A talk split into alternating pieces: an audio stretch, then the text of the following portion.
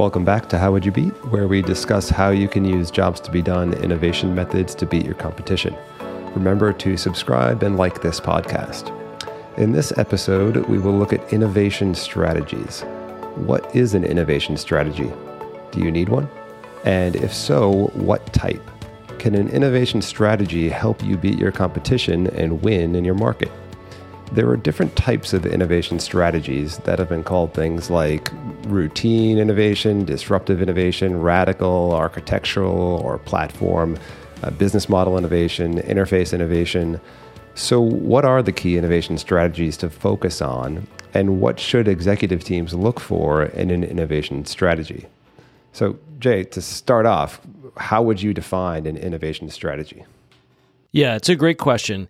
And I think the, the way to start looking at innovation strategy is to ask why do you want an innovation strategy? What is the goal that you're trying to achieve with an innovation strategy? And at the end of the day, all innovation is directed at your customer in order to create equity value for your company. And and that path of creating equity value is also the way that you provide value to all of your stakeholders, not just your your equity investors, but you know the communities you work in, the employees of the company, um, obviously the the managers and the executives, uh, and fundamentally at the the end of the day, uh, in in a way, innovation strategy might be renamed customer strategy, because if your innovation is not focused on your customer, it's unlikely to to succeed, whether it's you know business model or disruptive or architectural or these different types of innovation strategies. So and I and I, I think it's a good idea to bucket innovation strategy into some different categories. So people have heard of disruptive innovation. Disruption was you know famous, made famous by Clay Christensen. Uh, and that's a specific type of phenomenon in a market. So you your company may or may not need a disruptive strategy. Um, if if you are under the threat of disruption, that is because famously you're starting to overserve the market, and you are ignoring the lower end of the market and companies who or, or customers who are not even buying a product in the market. So we can talk a bit more about what disruption actually is. Um, but most other types of innovation are really cu- focused on your customer and accelerating your growth. So at the end of the day, you need an innovation strategy to work to tell you how much money should you invest in things that your company is going to do for your customers in order to generate more revenue and profitability.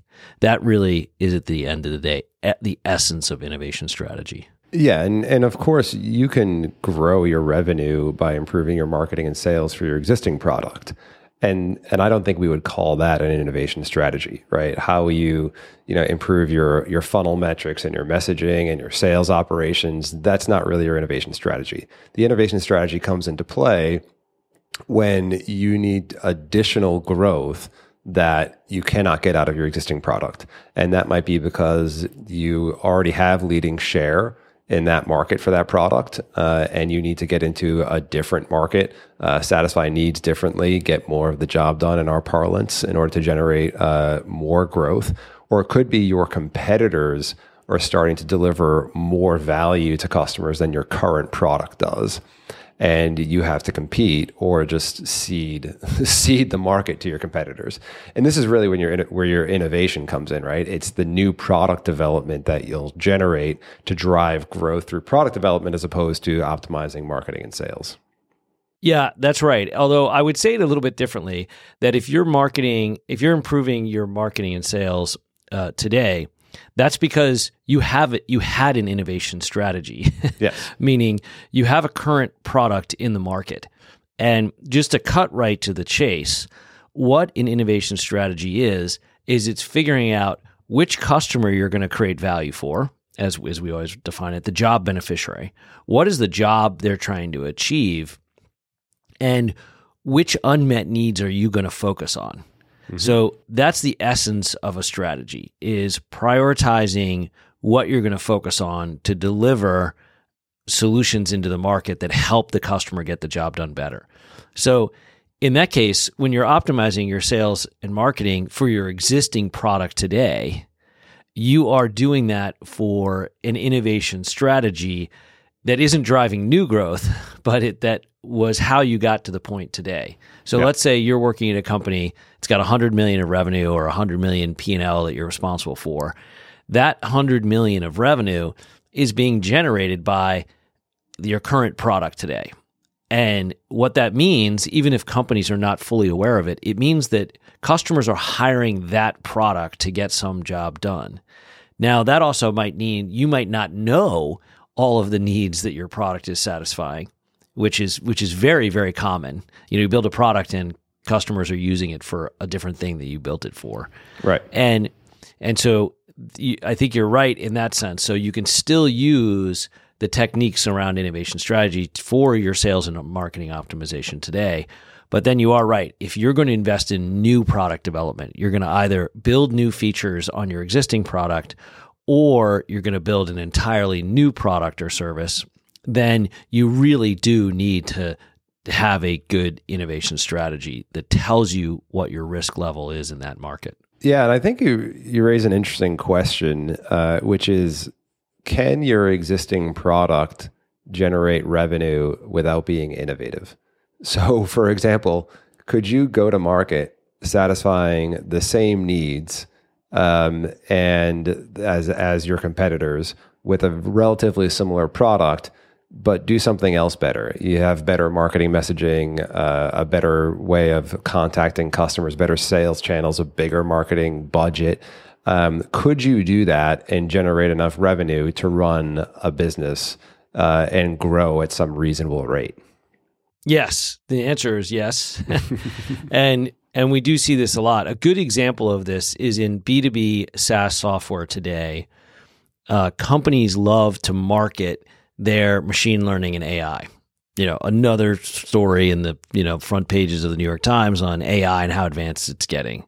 So everybody's on the AI bandwagon, you know, which is, includes machine learning. So we see this a lot. Companies are touting, we have AI. You don't you want to buy our incredible AI or incredible machine learning? Of course, the problem with that is no one wants AI. No one wants machine learning. What they want is to get a job done. And AI and machine learning can be an incredible way to get that job done faster or more accurately than competitors.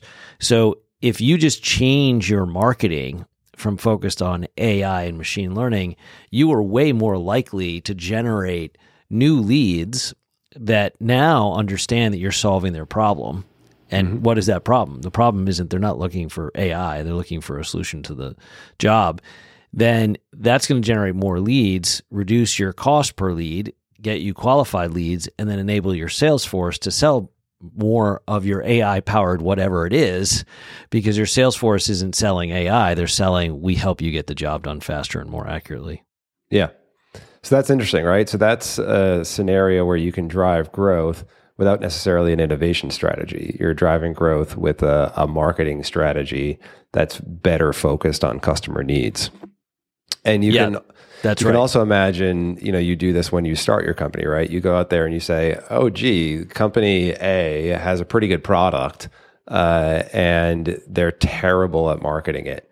Um, we can create the same product, market it a lot better, um, and uh, and generate growth and potentially beat them, and then later think about, you know, how do we make a better product?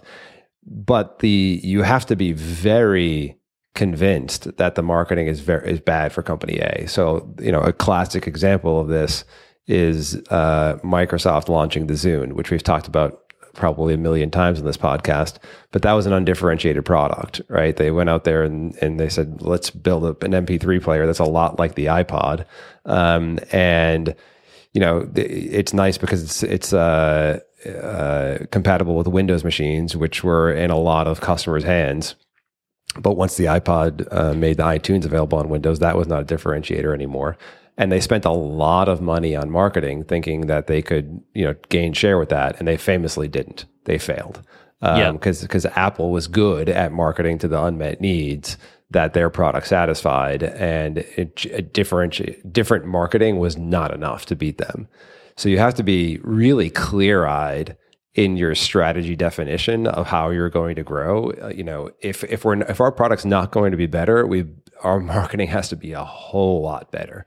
Yeah. Um, and and and that and it's a high risk way to go. Uh, you Yeah, know, and the the the you're you're right because the innovation strategy is how do you differentiate from what's in the market currently, right. and using an innovation strategy for um, new product development is essential because you have to figure out is there even a market growth opportunity for the innovation you're going to deliver. Mhm. So, uh, and what we do know as well is that all technologies and solutions are changing all the time. So, if you are launching a new product or even new features on your existing product without an explicit innovation strategy that your product marketing and sales teams and executives all agree on too, which is an incredibly fundamental part of this is you you should have explicit agreement on the innovation strategy. If you don't do that, then you are likely to miss what's already happening in the market with someone else who's not yet on the scene. So in the Zune example, they're launching the um, the Zune to compete with the iPod. Meanwhile, already because of a a number of different reasons, the technology was changing, the cost to stream something over uh, cellular networks and obviously Wi-Fi was dropping amazingly fast. Uh, another competitor called Pandora came along and said, "We're going to get this job done in a very different way, and we are going to satisfy unmet needs in the job of creating a mood with music." In that example, and so not only was it going to be unsuccessful for Microsoft to launch this undifferentiated product that I think they ended up spending a billion dollars on, I mean, an enormous amount of money, and um, and not only was it undifferentiated, but they're missing the fact that even the iPod is going away Right. because you, there's a new platform emerging. And that's where innovation strategies can be incredibly important if you're looking at a new platform. If you're saying, is this the time to keep going with our existing platform? And the other examples we use all the time, of course, are like Kodak and BlackBerry, right? You know, Kodak at some point needed to recognize that they were not going to be selling film anymore. They needed a new platform.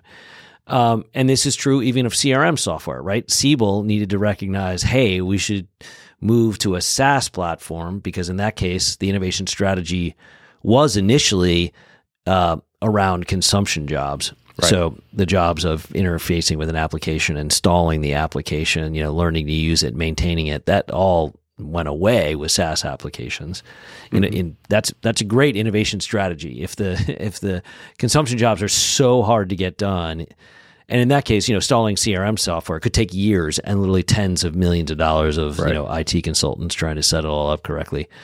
Um, so that's that's cru- crucial to think about going forward. Is do you have an explicit strategy and the the key, no matter what you're doing, whether it's routine disruptive, radical, architectural, platform, business model, interface innovation, if you your innovation strategy should be s- from the customer back to the company.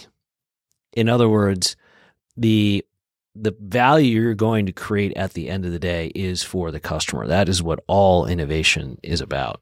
And Yeah. if you don't have an explicit definition of that, it's a problem. Yeah, and I think that one of the the sort of pitfalls there is you equate new technology with innovation. So you say, well, you know, our product has this new technology in it, so it must inherently be better, and it's an innovation because we incorporated AI, because we use the blockchain, because of whatever you know, name your new technology. But I think the the trick of having a solid risk mitigated innovation strategy is that it's not just a new technology. It's what are you going to do with it? What problems are you going to solve for customers? So if you're just going out there, uh, if you if you have an innovation lab, say, and they're just tinkering with new technologies, their their mission is to explore all the core technologies that are out there, and they don't have a sense of what problems they should be trying to solve there's not going to be much strategy there. There's going to be a lot of you know throwing technological spaghetti at the wall and seeing if it sticks, and that's going to be could be very expensive to try to generate growth out of. So so I think that that's a key an important thing is that just a new technology does not make innovation. You have to clearly understand who you're building for and what is the problem you're trying to solve for them. What is the unmet need in the job. Yeah, and let me let me I can give an example of where the technology actually went backward. So trying to use in technology to innovate actually got the job done worse. So let, us first reiterate of what the process of creating an innovation strategy looks like. It is starts with the customer, under, understanding what job they're trying to get done, what problem they need to solve, uh, and being very detailed about that. What are all the steps and needs in the job? Then figuring out where there's a group of underserved customers who are screaming for a new solution because getting the job done for them is a serious headache. It's like migraine level headache, and that gets into how you segment customers. And then you want to know what are people willing to pay to get the job done? Is the market big enough? Is that segment with the huge pain uh, going to be large enough for you to solve that problem and then generate revenue and profitability? So all that upfront work is incredibly important. And I can give you an example of where technology led innovation strategies fail, where a, a company that built construction software for, you know, major, major construction projects, you know, buildings and skyscrapers and stuff, they um, they the iPad, you know, tablets came out. So they said, "Oh, this is going to be great. We're going to create a tablet where someone on the construction site can have access to all the plans." So they were competing, the platform they were competing with was literally giant blueprints on a table at a construction site. That's how people, you know, if you're there and you're a contractor, you're going up to, you know, page number B47 and, you know, looking at whatever. So they, they built this app and the reason it didn't succeed is multiple reasons. One, an iPad on a construction site, you know, it's glass, right? It's, it can break pretty easily. Second, you have to power it up. You have to make sure it's got a, a connection to the internet. You've got to make sure that it's got enough power. Then you have to go into the app and figure out where this thing is. It's way smaller than a giant construction printout of blueprints. So inherently, it's not as spacious and easy to read. So if you had measured, as we we always talk about, speed and accuracy of getting that job done uh, with the tablet with new technology versus a pen and paper and a blueprint, it's way slower. So you could have decided that innovation strategy uh, first and foremost, because you could have figured out what it was that they were struggling with uh, on the construction site. And if there were an opportunity, you would laser focus on what that thing is that is what a strategy in any strategy, an innovation strategy is deciding where to focus your innovation efforts. And because you have the customer's needs, you have a prioritized list of needs, you can then test your ideas and iterate very quickly um, without having to build and invest at the capital it requires to build that feature and get in the market and then you lose that capital. You generate no revenue but you invest it all in all the costs. That's what destroys companies yeah. and careers. Yeah and i think that uh, we've gone through a period of you know major technological revolutions. You know we've had uh, the internet and then you've had mobile devices. Um, now we're entering a period of you know maybe it's ai maybe it's blockchain maybe it's vr ar um, and the the move for a while, the growth move has been, well, digitize, put it on the internet, and it's probably going to be a lot better for customers. Put it on a mobile device, and it's probably going to be a lot better for customers. And it creates almost complacency um, because it's like because we we can overlook the specific unmet needs that the internet is helping you satisfy by doing that. Um, but now everything is um, on the internet and you know a lot of things are on mobile devices already so you can't just do that. You have to think through you know, what am i applying the technology to? What problem am i trying to solve? And think through you know what is the baseline of how people are trying to solve that problem today? And is this development that we're going to make better? Is it faster and more accurate than what that baseline is? Because without that work now you're it's very hard to be competitors because everybody's already made that platform change uh, so, and, and AI is so broad uh, that if you don't put the work in to understand the specific problems you're going to solve with AI, just like plopping an AI uh, from toolset from Azure or or Google Cloud Platform doesn't automatically make your application better. You have to know yeah. exactly what you're going to do with it and how you're going to use it and what the problem is you're going to try to solve with it. Yeah, and that's why I think it's key that innovation strategy is defined as essentially what are you going to do for your customer? Mm-hmm. It's not how you're going to do it. It's what and why are they going to value it? And th- that is the key to strategy because strategy uh, the name strategy even comes from you know obviously competition and warfare um, and so it means inherently, how are you different? How are you going to win? A strategy in a chess game isn't how are you going to play, it's how are you going to win.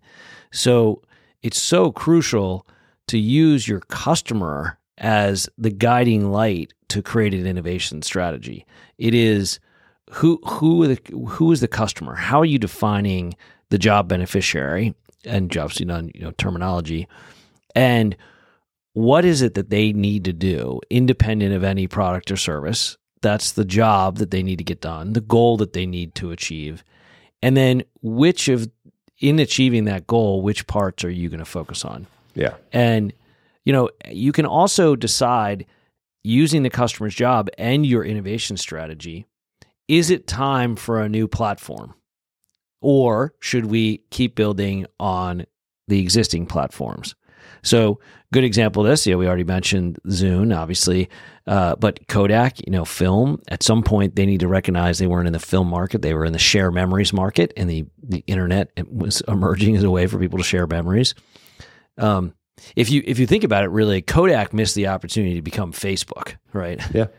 Uh, so that's a Kodak at its max was worth thirty billion dollars. Facebook, I think, has approached a half trillion dollar valuation.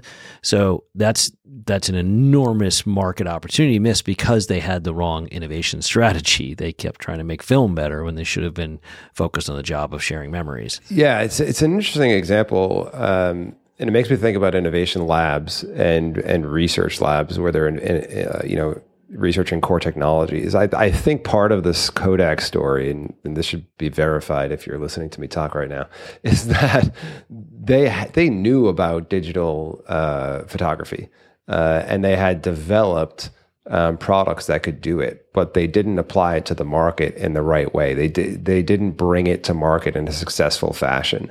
And if you think about you know Xerox PARC with you know all the um, the resources they allocated to developing new technologies, and then Steve Jobs, you know, famously goes to Xerox PARC and sees somebody using a graphical user interface with a mouse, and takes that and applies it to the Mac, and suddenly Apple is the most valuable company in the world. Not not suddenly over the course of a long period of time, but today they are, and so it, it, it raises the question of what what does a successful innovation lab look like? Should t- should companies even have them at all, or should in- innovation be part of the core product culture? Uh, and what do what do unsuccessful innovation labs look like? Why do some innovation labs fail? Yeah, so that's a great question, um, and uh, it all comes down to you know did they have the right innovation strategy? So that's why this discussion is so important.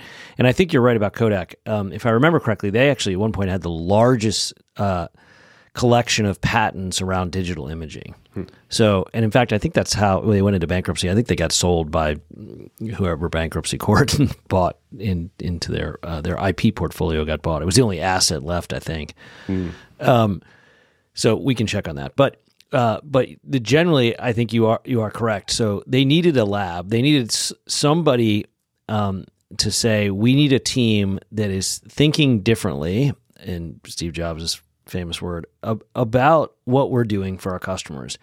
And it was not hard to see, right? If you knew that the customer's job was to share memories, you could analyze a film camera and the time it takes to share those memories and how limited it is to share and distribute those photographs because you you know you had to make prints to send to grandma as well as prints to send to your parents and you know th- those those that's just very time consuming and and expensive.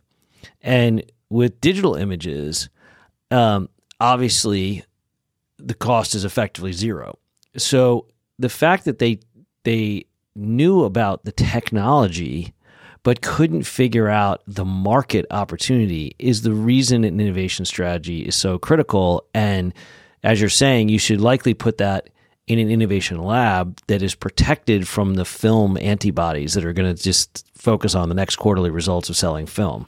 Mm-hmm. uh, because they need the freedom to say we are going to think about this from our customers perspective. What is best for our customers? And in that case of course they're targeting you know the largest market in the world. Every human on the planet you know wants to share memories with friends and family.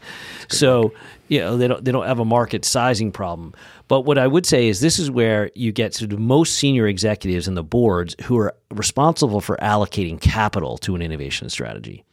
And this is what's really hard to do because I'm sure there were discussions at Kodak where someone says, we need to start getting into the digital image market. And someone said, are you kidding me? We make, you know, X amount per print and photograph of the world. We're going to totally destroy our market for print.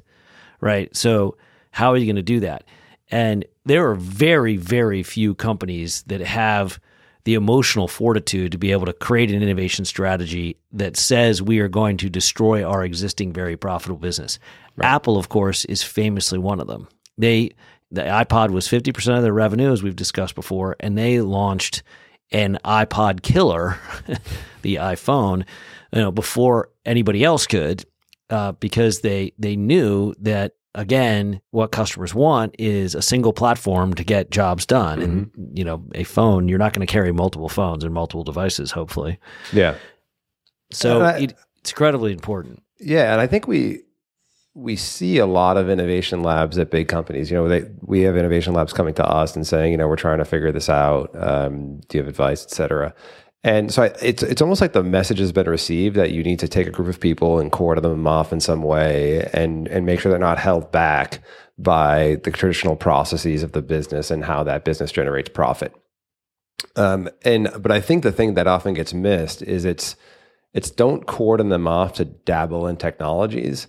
It's cordon them off to think intensively about some set of customer problems behind which you know there's a market. Uh, and then they that will cause them to explore technologies and different products and different ways of satisfying the needs and the company traditionally does. But without that focus of what needs should they be targeting, then you can up in, end up in a situation very easily with a lot of understanding of new technologies and even development of new technologies without an application, without a way to say, here's how we're going to bring this to market, and, and without a way of generating revenue out of that investment. Yeah, and I think that's exactly right because we innovation labs, um, companies start them and use them essentially try and try and de-risk their innovation efforts. Um, and you know another word for an innovation lab is a, a venture portfolio. right. So you either have an innovation lab inside in your corporate world because you're going to make a lot of small bets on things that maybe one of them is a very big success, um, you know, if you're in the venture world, you've got a portfolio investments. You know, the vast majority you're probably not going to even return the capital you invest, and a bunch are going to lose all their money. So you're you're mitigating risk across this portfolio. But as you as you were saying, the critical risk mitigation, if you're in an innovation lab, uh, on your way to developing an innovation strategy, isn't building new technology. It isn't. That is a way to test out if it's going to work, which means that you can build something and throw it out in the market and see if people adopt it. And if it's the next, if it's growing like the next Twitter or Facebook, okay, great, really successful. But that that almost never happens. People are kind of looking in for that. It's exactly a casino is a better metaphor than an investment because an investment has a series of risk mitigation steps that you can take before you actually build the technology or build the product or the feature to say, okay, we've de risked this to the point that customers are going to buy this. So let's now build it. Right. And I think that's really the key to innovation strategies are risk mitigation. You know, we've said we say this multiple times, but you should not think of yourself as a swashbuckling risk taker. Taking risk is incredibly stupid. It is you want to be a risk mitigator. It's an unfortunate part of our culture that everybody's like entrepreneurs are such big risk takers the best ones are risk mitigators. So we should have this, you know, we can change that meme, right. hopefully. Right. Yeah.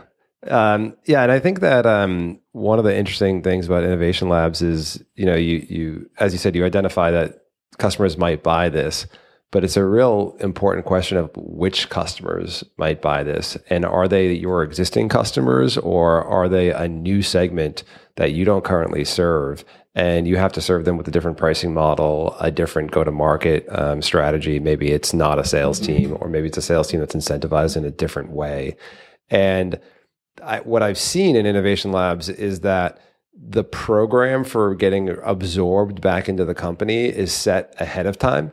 So it's kind of like, oh, you you uh, identify a customer problem, you come up with an idea, um, and then you test that idea with an MVP, and then the next thing that will happen is we absorb that back into the mothership, and but but that you can't decide that until you know what your strategy is. It, it could be that it should never get absorbed into the mothership, and you should hire a separate marketing and sales team to target a different customer in a different way with a completely different um, P and L because the business is going to operate differently. And if you try to get your existing marketing and sales team to sell it, it's not interesting to them because th- th- they'll get better comp from selling the existing products at a different price point. This is especially true for a disruptive strategy when you're trying to go into a low cost market that you don't currently play in.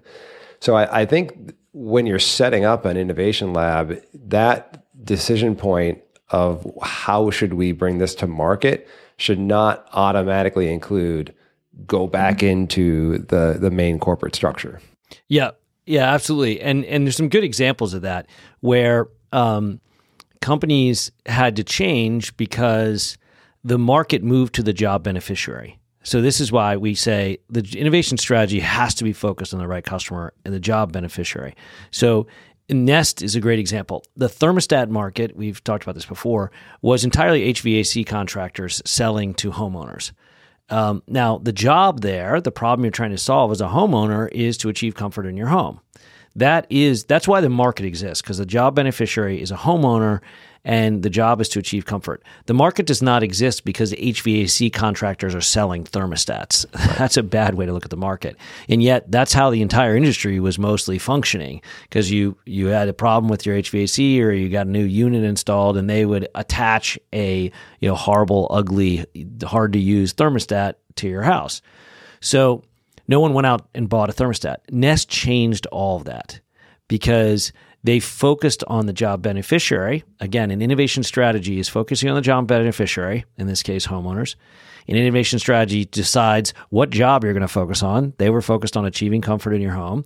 And you need to focus on customer needs, unmet customer needs, as part of your innovation strategy. Those three things the job beneficiary, the customer, the job, and the unmet needs that's critical. And Nest clearly found a segment of customers who had unmet needs with their thermostat because everybody hated their thermostat.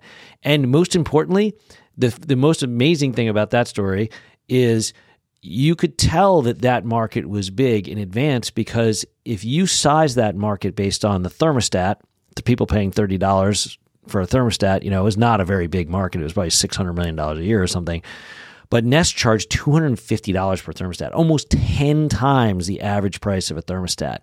So, how could they do that? Well, because they were focused on the job of the job beneficiary and they changed the market. So, everybody had to change their business model to play catch up to Nest because now it was a consumer electronics market, not a market with a channel through HVAC contractors. Right. And that that you can play that out in every market. They will everything will move to the job beneficiary because that's why the market exists. Yeah, I think that's a great example to end on where you understand the job beneficiary, you understand the true willingness to pay. Not all innovation is a disruptive innovation that disrupted HVAC contractors, but they did it at a higher price point, which is not a classic way to have a disruptive innovation. It's not low cost, it's not going after the low cost market. So uh, I think it's a great example to end on. So, yeah. you know, go figure yeah, out your I definitely agree. your unmet needs. yeah, innovation strategy very simple. Who's your customer? What jobs they need to get done? What unmet needs are you going to focus on? That's yeah. the way to build a successful innovation strategy. So, thanks for listening. Remember to subscribe and like this podcast. And if you want to learn more about jobs to be done innovation methods and how we look at innovation strategies, contact us at thrv.com.